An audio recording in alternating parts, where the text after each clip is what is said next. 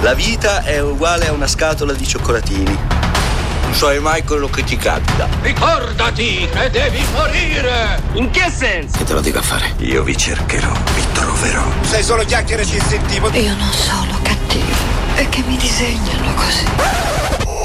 Cult Fiction su Unica Radio. Benvenuti su Cult Fiction, il programma di Unica Radio sul cinema. E siamo arrivati alla decima puntata, ragazzi. Dieci puntate, sempre con voi che ci seguite. Io sono Denise Paulis. E io Torre Seduto. Decima puntata è il numero dei campioni, praticamente. È una puntata potentissima, tra l'altro, tutta italiana. Quindi parleremo di film italiani, ospiti italiani e brani italiani. Parleremo di Lasciati andare per la regia di Francesco Amato con Tony Servillo, Luca Marinelli, Carla Signoris e Pietro Sermonti. Dopodiché le vostre voci dal cinema con i vostri commenti, le Cult Fiction News, ma l'apice della nostra puntata lo raggiungeremo insieme al nostro ospite Enrico Pau in sala in questi giorni con La Cabadora. E poi il botteghino, il racconto sonoro con Jack Frusciante uscito dal gruppo e la nostra proposta cult, il racconto dei racconti di Matteo Garrone. Ma adesso ci ascoltiamo Negrita, Mamma Mae, tratta da Così è la vita. Mamma Mae,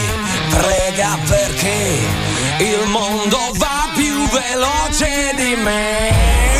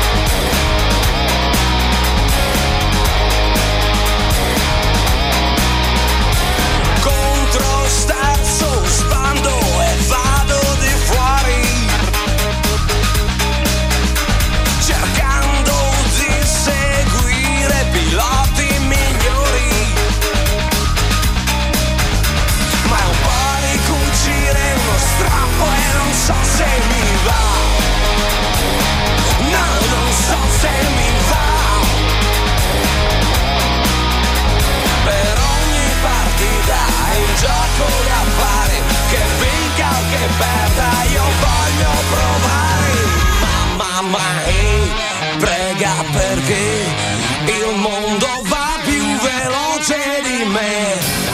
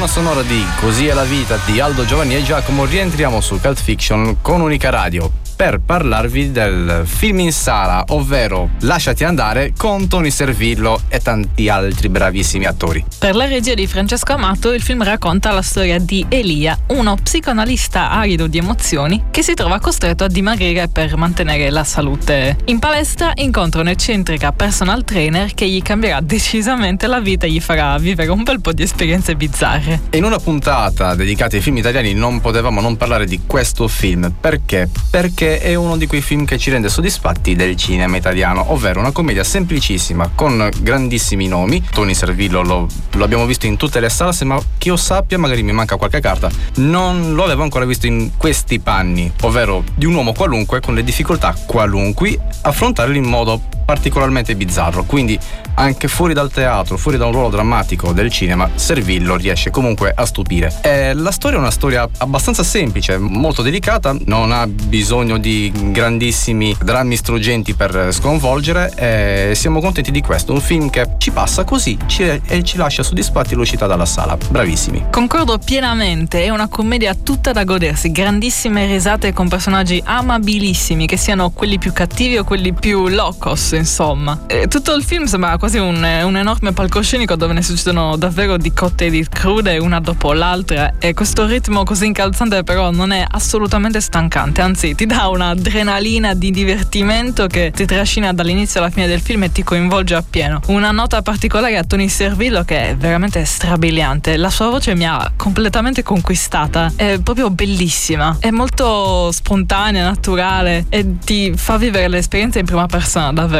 Poi Luca Marinelli è troppo tenero, che carino, è bravo, è così bravo lui in questo ruolo. Ma Luca Marinelli, ma chi cazzo è? citazione, dovete coglierla ragazzi, è citazione. Esatto, di un film che vi abbiamo anche consigliato. E quindi niente, una commedia molto genuina che si vede senza impegno e con molta leggerezza, tanto per prendersi una pausa da riflessioni da thriller o da azione già vista e rivista. Detto questo, salutiamo lo zingaro e ascoltiamo le vostre voci quando eravate in sala e noi vi abbiamo rotto le scatole.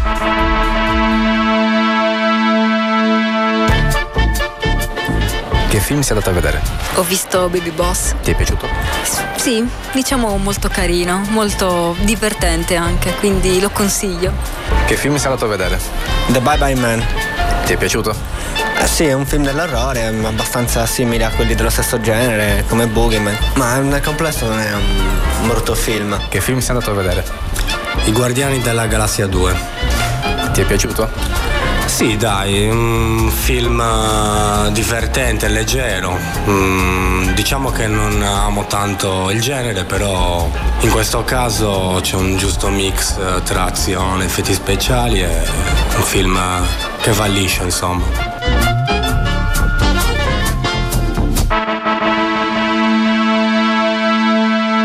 E questi eravate voi, pubblico in sala, ma adesso veniamo ai numeri, alla classifica al botteghino. Al primo posto ovviamente c'è Fast and Furious 8 che ha guadagnato 11 milioni e 140 mila euro in due settimane ed è stabile al primo posto. Al secondo posto invece vediamo la commedia film d'animazione Baby Boss che ha incassato 2 milioni e 140 mila euro in una settimana ed è in salita. Al terzo posto il film francese Famiglia all'improvviso, istruzioni non incluse, di cui vi abbiamo abbiamo fatto la recensione nella puntata precedente, che ha guadagnato 1.470.000 euro in una settimana ed è in salita. Al quinto posto invece c'è Lasciati andare, purtroppo in discesa con un guadagno di 1.230.000 euro in due settimane. Peccato perché è veramente un bel film, andate a vederlo ragazzi. E dopo avervi dato i numeri, ascoltiamo un breve spot e poi subito dopo le Cult Fiction News. Cult Fiction su Unica Radio. Questa è Unica Radio, la radio universitaria di Cagliari. Ehi, sai che molti prodotti e servizi che utilizziamo ogni giorno possono avere un impatto negativo sull'ambiente e mettere in pericolo il nostro pianeta? Ecolabel è il marchio europeo di qualità ecologica che certifica prodotti e servizi a basso impatto ambientale durante il loro intero ciclo di vita. Con Ecolabel fai acquisti più verdi e dai una mano al nostro pianeta. Ecolabel Cogli un fiore per un ambiente migliore. Riascolta le interviste e le conferenze sul tuo PC. non è neanche eh, tanto, tanto lungo perché sono sempre 120 pagine come più o meno non sto tanto male. Far parte di un qualcosa che ormai è definito casta, ma vi assicuro che il consiglio comunale non è una casta, anzi. Vive, si iscrivono le persone le, a Facebook. Su Unica Radio scarichi e riascolti gratuitamente le interviste e le porti in giro con te. Unica Radio. B-Podcast. Cult Fiction News. La data d'uscita di Maze Runner La Rivelazione, terzo capitolo della saga, è fissata al momento al 9 febbraio 2018. La Fox annuncia le uscite di New Mutants 13 aprile 2018, Deadpool 2 1 giugno 2018 e X-Men Dark Phoenix 2 novembre 2018. Annunciate le date dei quattro sequel di Avatar. Il secondo capitolo al 18 dicembre 2020, il terzo il 17 dicembre 2021, Avatar 4 il 20 dicembre 2024, Avatar 5 il 19 dicembre 2025. Christian Bale non vuole più avere nulla a che fare con i cinecomic perché non è affatto un fan del genere. Fast and Furious, i futuri film della saga approfondiranno la questione tra i personaggi Han e il responsabile della sua morte, Deckard Shaw.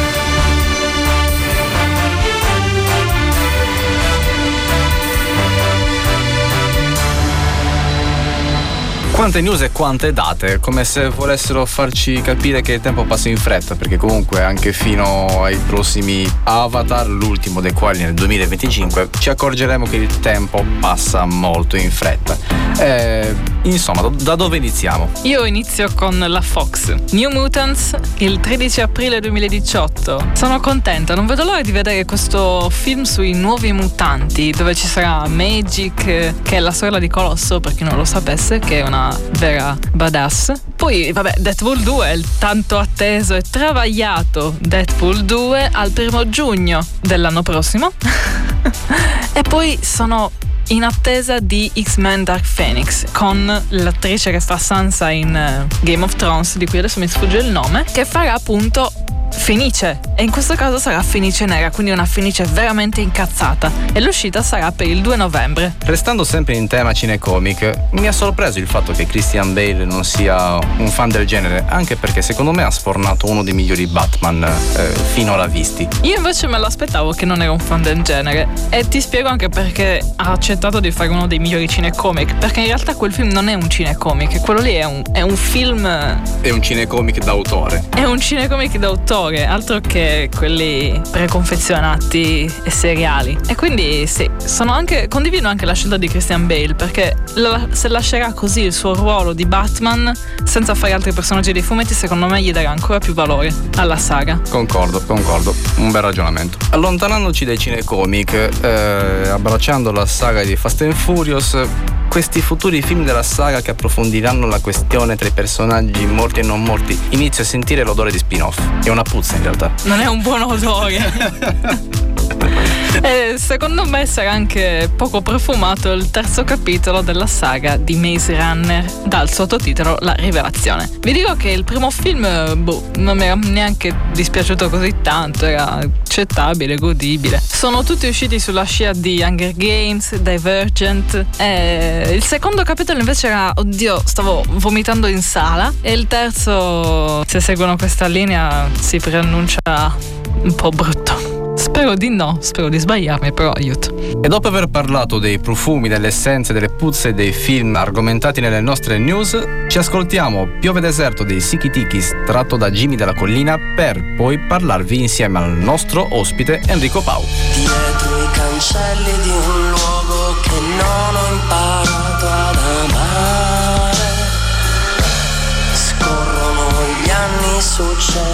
pesanti ed un resto che è uguale.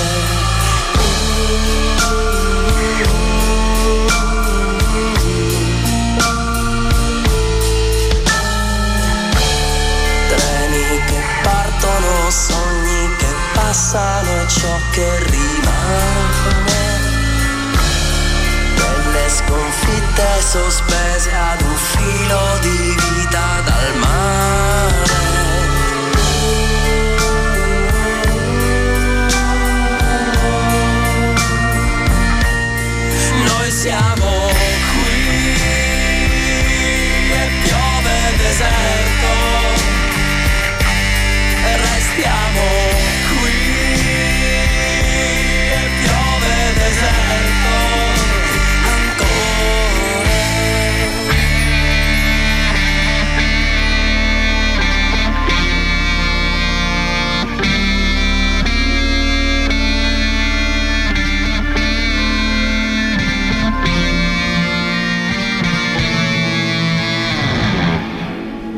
madre mia fiera continui a resistere, a sognare, cercando gli angeli nelle tempeste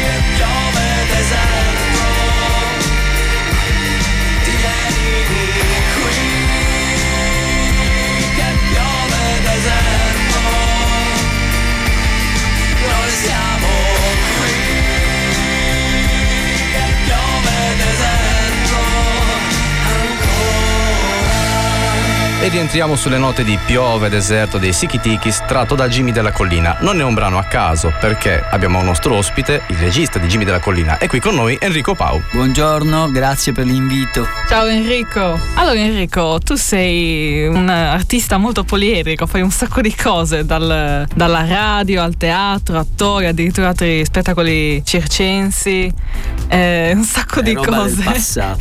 Eh lo so, però comunque è un curriculum eh, lunghissimo, anche giornalista, sei, scrivi per eh, la Nuova Sardegna. La mia domanda è spontanea, come ti giostri da tutte queste cose? Come hai trovato il tempo di fare così tante cose? Ma ehm, io ho sempre pensato che mm, sono tutte cose che però si assomigliano, no? In qualche modo hanno a che fare o col teatro o con il cinema. Quindi, perché comunque la collaborazione con i giornali è sempre stata legata al- alle mie cronache teatrali. Quindi la vera passione della mia vita è il teatro. Poi nel 96 ho fatto il mio primo cortometraggio e da lì è iniziato poi tutta questa avventura dentro il cinema. Però ho sempre mantenuto un legame profondissimo con, eh, con, con- con il teatro che comunque mh, considero insomma, la mia vera scuola.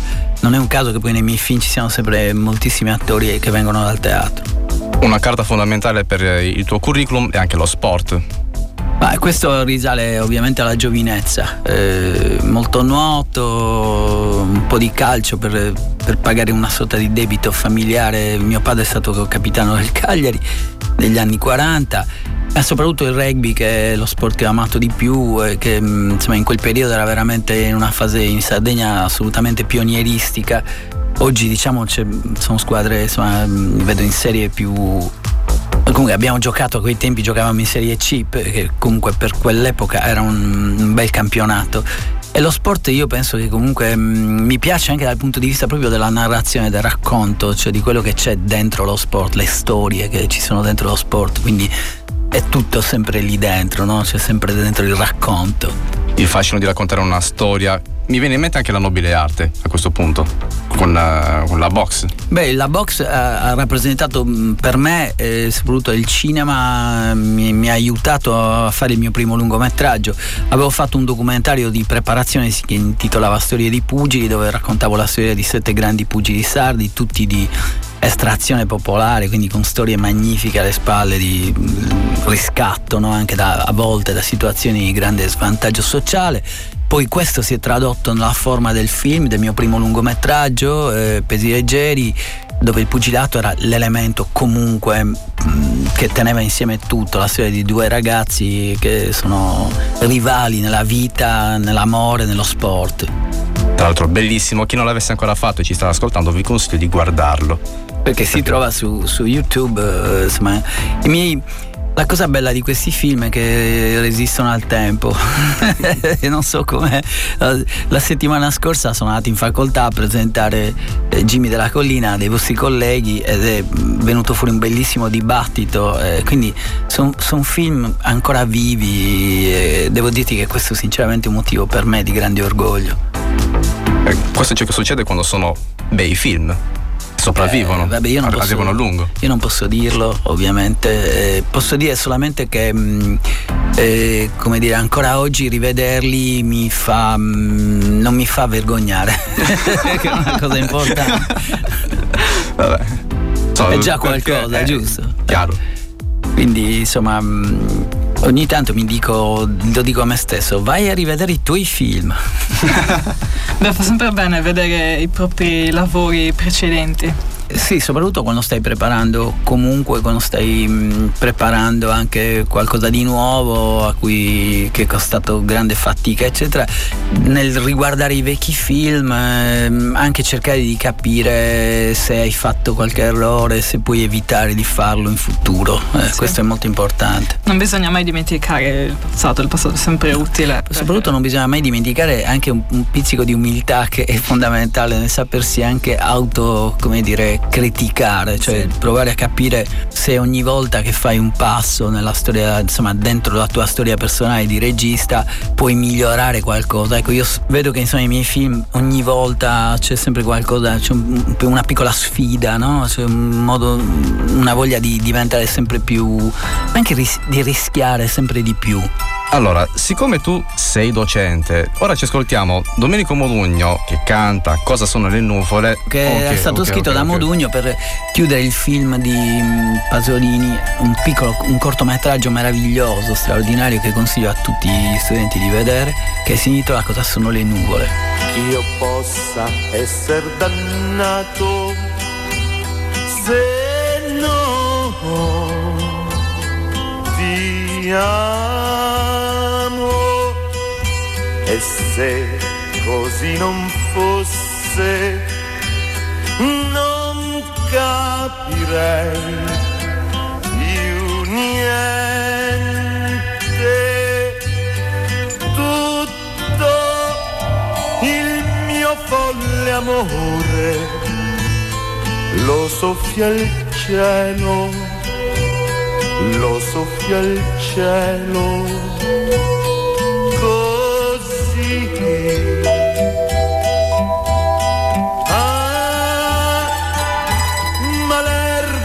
suavemente delicata di un profumo che dagli spasimi. Ah, fossi mai nata.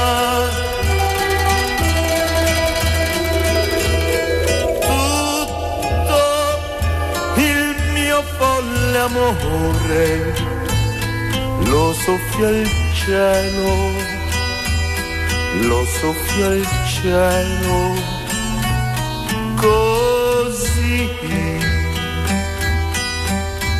Il derubato che sorride ruba qualcosa al ladro, ma il derubato che piange qualcosa a se stesso. Perciò io mi dico finché sorriderò, tu non sarai perduta.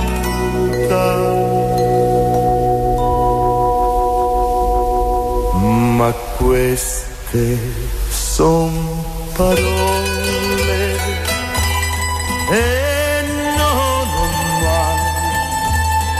sentito che un cuore, un cuore affranto si cura con l'udito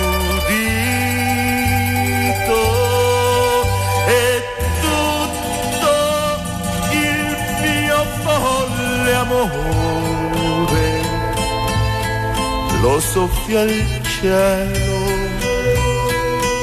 of your child. Cause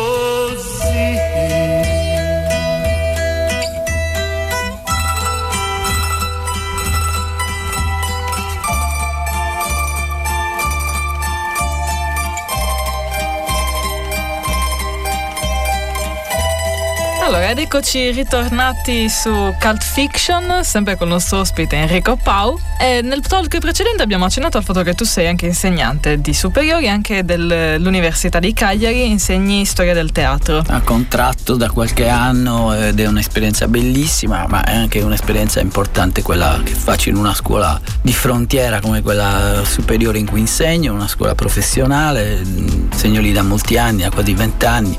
È un'esperienza mm, l'insegnamento è tra l'altro la fortuna di collaborare da qualche anno anche da insomma, diversi anni con il CELCAM che è un laboratorio di arti legate al cinema insomma all'immagine cinematografica all'audiovisivo che c'è all'interno della facoltà e, e, e di collaborare col professore Antioco Floris è insomma un'esperienza molto importante da cui molto formativa non solo per gli studenti ma anche per, per, noi professori perché è una sorta di palestra dove si sperimenta, si rischia, anche lì si provano delle cose che mm, abbiamo realizzato diversi cortometraggi insomma, di cui siamo molto orgogliosi. Sì, a mio avviso è un ottimo modo per avvicinarsi in modo più diretto e pratico al mondo del cinema, questa eh, cosa che fanno all'Università del Celcam.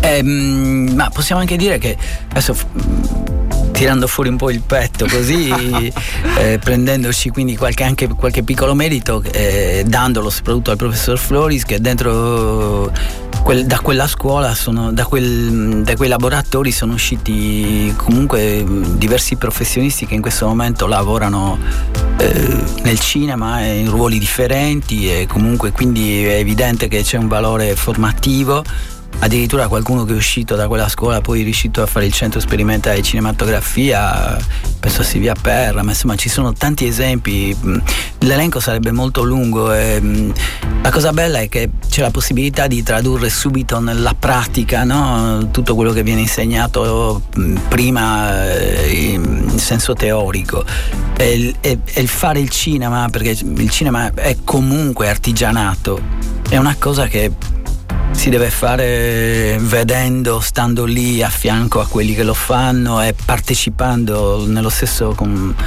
stando sul set, eh, rendendosi disponibili, seguendo, osservando, ascoltando, come facevano probabilmente i giovani falegnami no? quando apprendevano l'arte, gli ebanisti, e probabilmente adesso voglio fare diciamo, addirittura citazioni, i, piccoli, i pittori che iniziavano no? nelle botteghe dei grandi pittori, in questo caso insomma, l'esempio forse è un po' eccessivo. Comunque stando in mezzo alla gente, tra gli addetti ai lavori. Beh, eh, sì, la fortuna è, che in questi laboratori mh, ci sono, insegnano tante persone che eh, hanno professionalità diverse, dalla produzione, mh, i costumi, le, le scenografie, insomma tutta una serie di persone che danno ai ragazzi la, la, la possibilità di vedere il cinema come elemento, no? innanzitutto per la sua valenza fondamentale, il cinema per la sua natura è comunque è uno sport di squadra, per tornare alla metafora sportiva, è un lavoro d'equipe, quindi non importa che il regista, potresti avere il più grande regista del mondo, ma se non c'ha intorno mm, una squadra di persone che ragionano insieme a lui eh, sul film, eh, non si va da nessuna parte. Questo lo sappiamo per certo. È un dato di fatto. È assoluto. Parliamo un po' di attualità. La Cabadora. Mm, raccontaci questo grande progetto che è da poco nelle sale e insomma sta già riscuotendo delle soddisfazioni.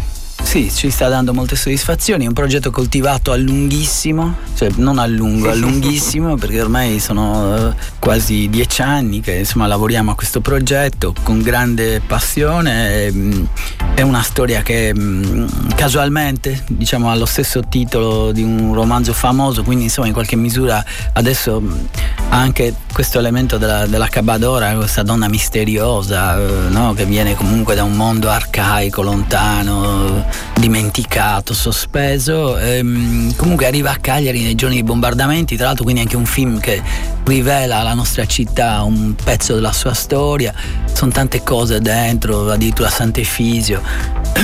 e, insomma, stata un'esperienza molto importante da un punto di vista professionale, per me un, anche perché è una coproduzione internazionale, ho potuto lavorare con attori importantissimi, insomma, che stimo molto, addirittura un, il protagonista maschile veniva dal film di Ken Loach, quindi insomma è, è tanti tantissimi eh, artisti e insomma, e poi persone del cinema eh, sarde hanno lavorato nel film, quindi questo è molto importante sono dei ruoli, nei ruoli diciamo tra virgolette minori, che non sono mai minori perché comunque sono fondamentali per la storia del film, sono attori straordinari, cito Mario Faticoni, Maria Grazia Sughi, Camilla Soru, Emilia Agnese, c'è un gruppo di, di Giuseppe Boi, adesso mi, se me ne dimentico qualcuno, ma sono un elenco lungo eh, ed è stato molto un privilegio anche lavorare con loro.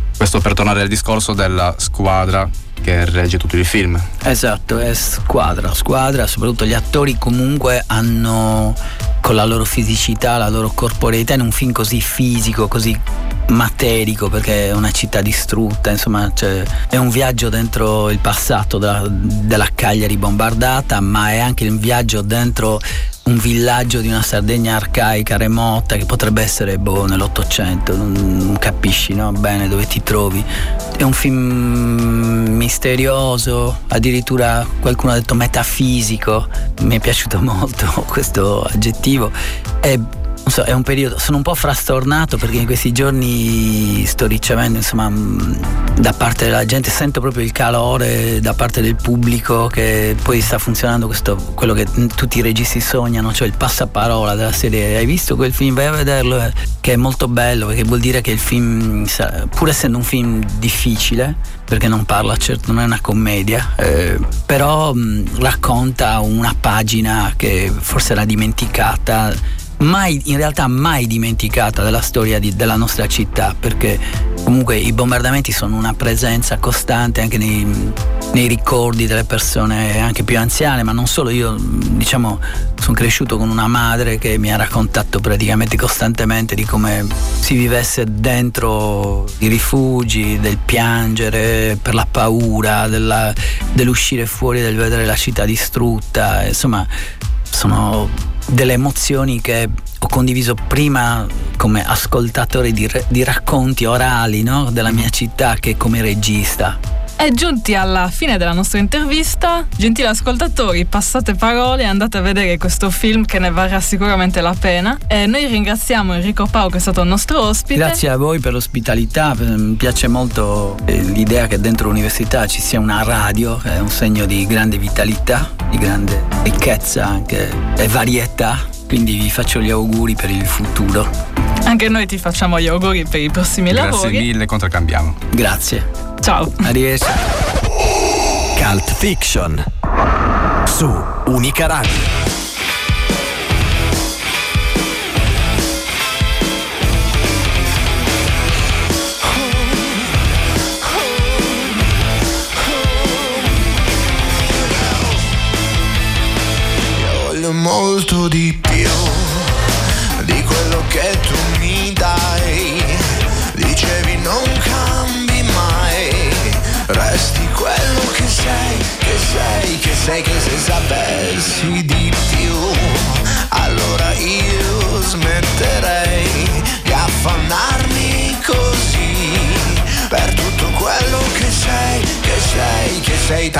Tu sei di un altro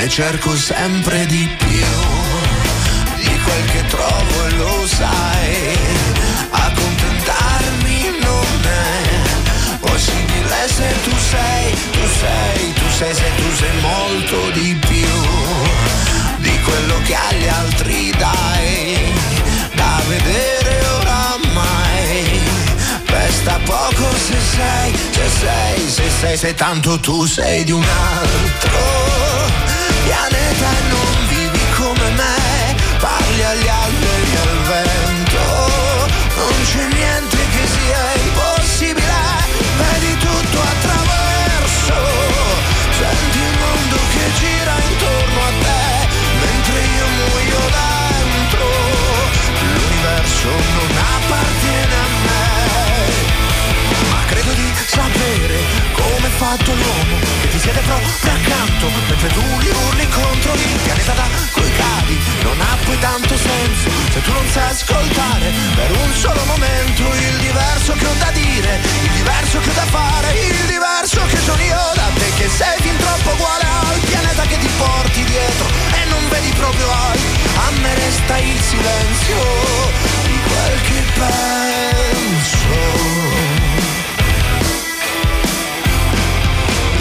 Silenzio.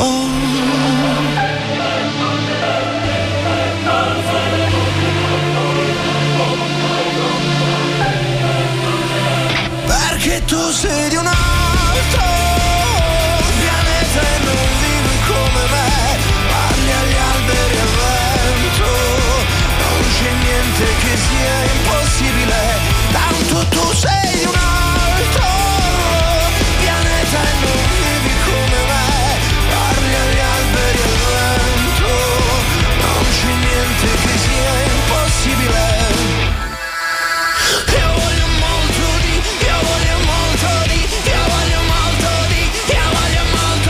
sulle note di Voglio molto di più dei Negramaro tratta da Vallanzasca Gli angeli del male, un bel film di Michele Placido, ragazzi andate a vedere anche quello. È giunto il momento di parlare di quiz. Non parliamo di quiz, facciamo il quiz. Io ti faccio qualche domanda tu devi rispondere e tu me ne fai a me.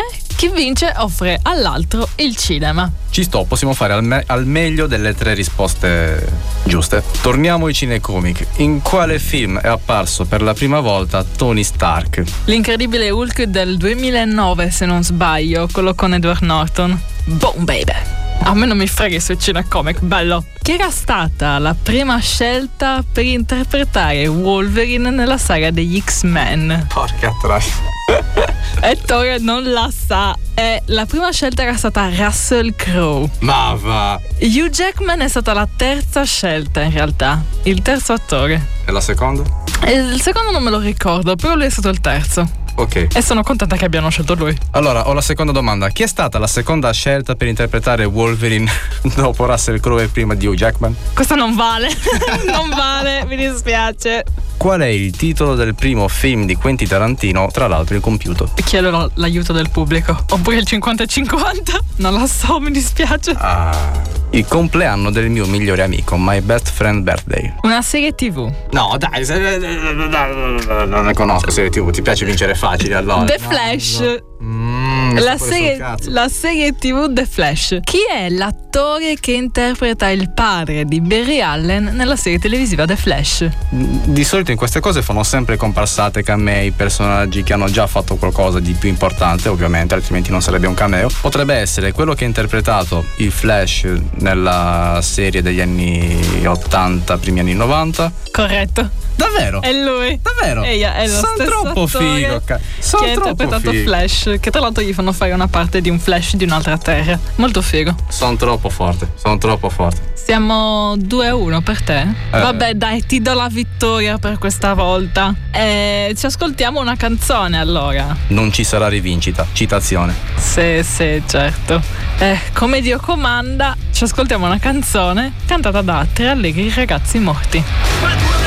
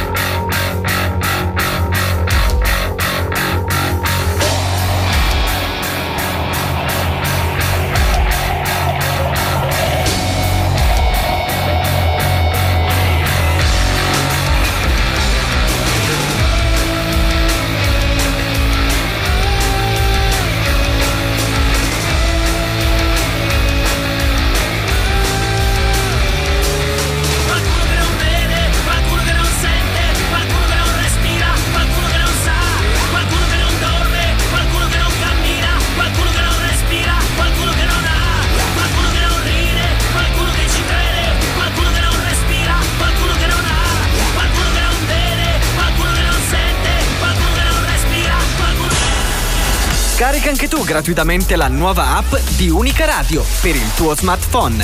Vai su Play Store o l'App Store e scaricala. Potrai ascoltare la radio, inviare dall'app le tue richieste musicali e vedere il titolo e le immagini del brano in onda. E tanto altro ancora. Porta sempre con te la buona musica. Cult Fiction. Su Unica Radio. E dopo una breve pausa è arrivato il momento di ascoltarci il racconto sonoro. Jack Frusciante è uscito dal gruppo di Enza Negroni con Stefano Accorsi e Violante Placido. Allerta spoiler, allerta spoiler. Il film ambientato a Bologna racconta la storia di Alex e di Heidi, una giovane coppia un tanto, tanto, tanto tormentata, ma anche tanto dolce. Il film è di per sé cult per essere colonna portante della cultura rock italiana dei primi anni 90, nonché contenitore di una grandissima playlist di successi di quell'epoca. Ce lo ascoltiamo. Protagonista della storia è Alex, un diciassettenne bolognese che appartiene alla media borghesia e suona in un gruppo punk rock. Questa è la storia del nostro amico Alex, si era innamorato di Adelaide l'età e di lui pedala, pedala, pedala, arriva in cima, si guardano negli occhi, si sedono vicini, non ce n'è, non ce n'è. La sua storia si svolge agli inizi degli anni 90 ed è narrata da una voce onnisciente. Arsela, eh? Cazzo dici, non è andata così. Guarda che state lei a iniziare tutto, eh. Ok, ok, quali conoscenti del vecchio Alex, ricominciamo da capo questa sgorbia storia. Il vecchio Alex, fino ai 16 anni, era sempre stato un ragazzo attento, ordinato, coscienzioso e diligente, sia a scuola che in famiglia, ma col tempo inizia a comportarsi in maniera decisamente anarchica, diversa rispetto ai modi del suo piccolo mondo facile, e alla famiglia imborghesita che lo vorrebbe conformato ai dettami della classe sociale cui appartengono. E a che ora vorresti tornare? Facciamo che l'ora me la dite voi. Non si tratta dell'ora in cui rientra, è che lui qui ci sta solo quando gli fa comodo. Amore, non è che possiamo svenarci perché nostro figlio vuole uscire con un'amica sconosciuta. Dagli l'orario, no? Credi che siamo tutti dei cretinetti? Eh? Tu vuoi stare solo con i tuoi amici. Allora quando hai bisogno perché non vai da Tony o da quell'altro mammalucco? Nel bel mezzo di questo non poco turbolento passaggio dalla tarda adolescenza all'età adulta, improvvisamente nella sua vita compare Adelaide, per gli amici Heidi, di un solo anno più giovane di lui. Ciao.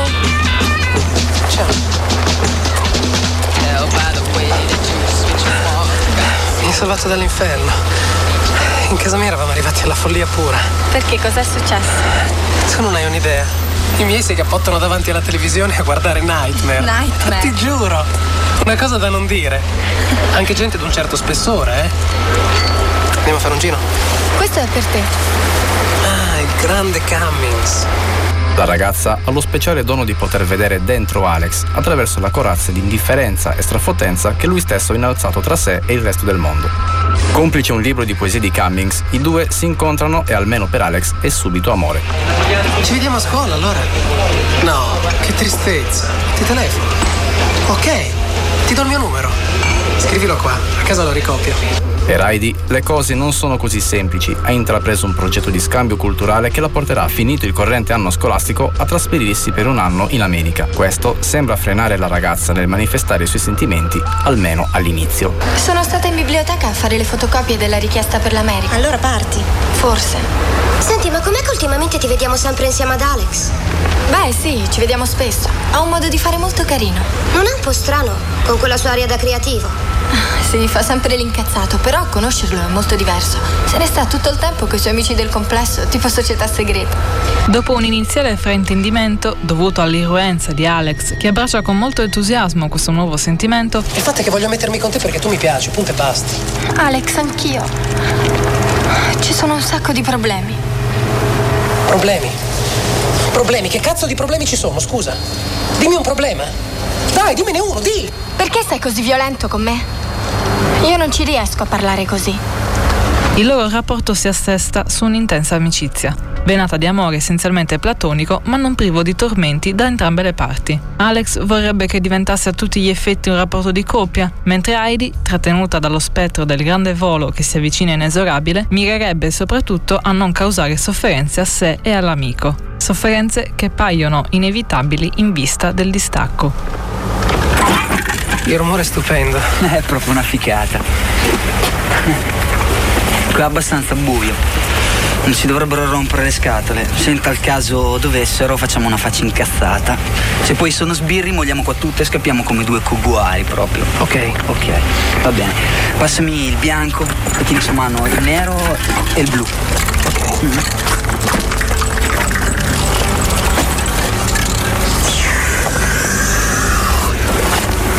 La devi amare molto, eh, vecchio? Sì, è la cosa più bella che ho. Nonostante questo, Heidi diventa il primo e più grande punto di riferimento di Alex, inconsapevole traghettatrice della sua coscienza fino alla piena maturità. E poi, a forza di salire per quelle strade silenziose, la qualità della pedalata si era fatta più fluida. E nel momento della fatica pensava a Coppi, a Girardengo e anche ai gregari mitici scalatori, gente di cosce d'acciaio e volontà nizzani. Poi, a 60 secondi da lì, sarà Heidi. La loro tenera storia, piena di citazioni musicali, cinematografiche e letterarie, si colloca sullo sfondo di tutta una serie di vicende tipiche dell'età dei protagonisti. La scuola, le uscite con gli amici, i viaggi studio a Londra, i contrasti con i genitori. Dai, veramente, che musica ascolti? Take that, buongiorno. Dai, dai, sul serio. No, mi piacciono molto Simon and Garfunkel. Simon and Garfunkel? Simon and Garfunkel!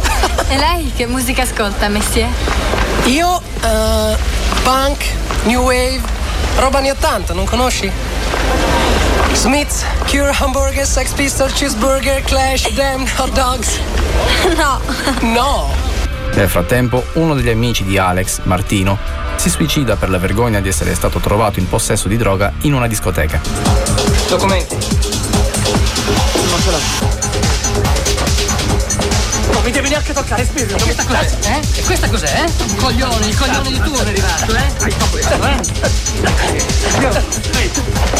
Io ti faccio. Eh? Questo episodio farà aprire gli occhi al protagonista.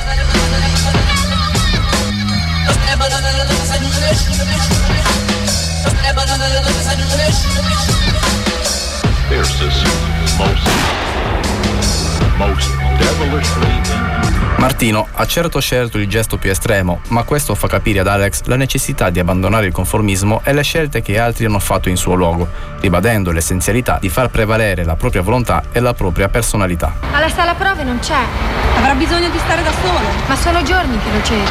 Non preoccuparti, verrà sicuramente la festa.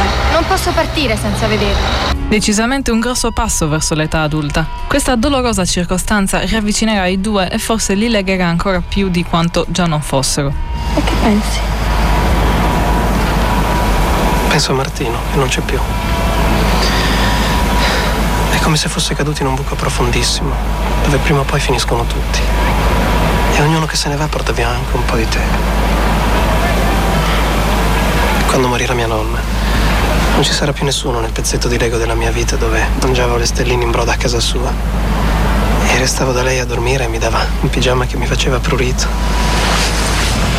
E tra profonde riflessioni, dolci lettere, carezze, sguardi e abbracci, arriva giugno e il destino della coppia si compie. Alla fine dell'anno, in occasione della festa di Arrivederci per Heidi, i due avranno finalmente il coraggio di dichiararsi, anche se in ritardo. Hai presente quella parte in cui Holden dice di come Jane stringeva la mano? E dice che non aveva bisogno di dimenarla continuamente. E la sua mano moriva nella vostra. E che anche se non si erano mai baciati, lui era molto contento. Stupendo. Il più gran libro di sempre. Anche a me piace molto darti la mano. Però mi piace anche baciarti. Il distacco per Alex sarà doloroso ma educativo. Per Heidi è il momento di partire e di portare con sé tutte le belle sensazioni finora accumulate insieme ad Alex. Cos'altro fa il nostro matto? Piange? No, ha solo gli occhi un pochino lustri per via dell'enorme velocità, è chiaro. Comunque no, mica piange. E poi è un girardengo, cazzo. Dio come fila adesso. Dico, ma lo vedete? Ma sì, lasciamolo correre questo ragazzo. E date retta al sottoscritto, che lo conosce da sempre. Se ha gli occhi un pochino lustri, è per via che il vecchio Alex, quando fila così, è come il vento. Quello che è inevitabile accadrà e Alex si ritroverà ancora una volta solo, inutile e triste come la birra senza alcol, ad affrontare un anno senza amore e senza gioia. E la tua proprio quella che mi manca. In certi momenti, in questo momento è la tua pelle ciò che sento. Nuotando nell'aria.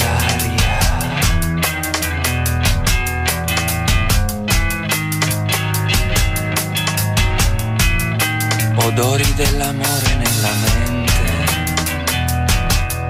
Dolente, tremante, ardente. Il cuore domanda cos'è che manca, perché si sente male, molto male, amando, amando, amandoti ancora.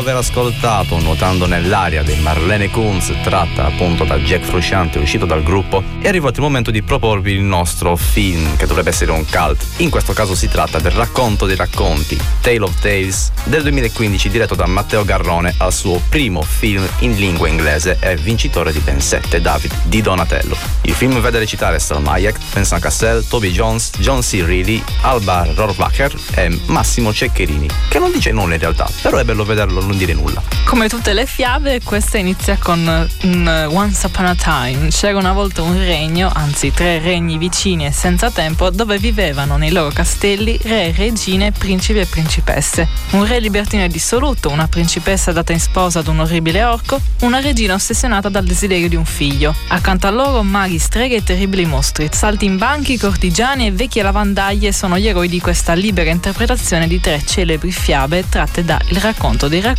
di Giambattista Basile. E queste tre fiabe sono La cerva, La pulce e La vecchia scortigata. La raccolta di fiabe si chiama in originale L'Ocunto dei Licunti, pubblicata postuma tra il 1634 e il 1636, quindi abbastanza vecchiotto.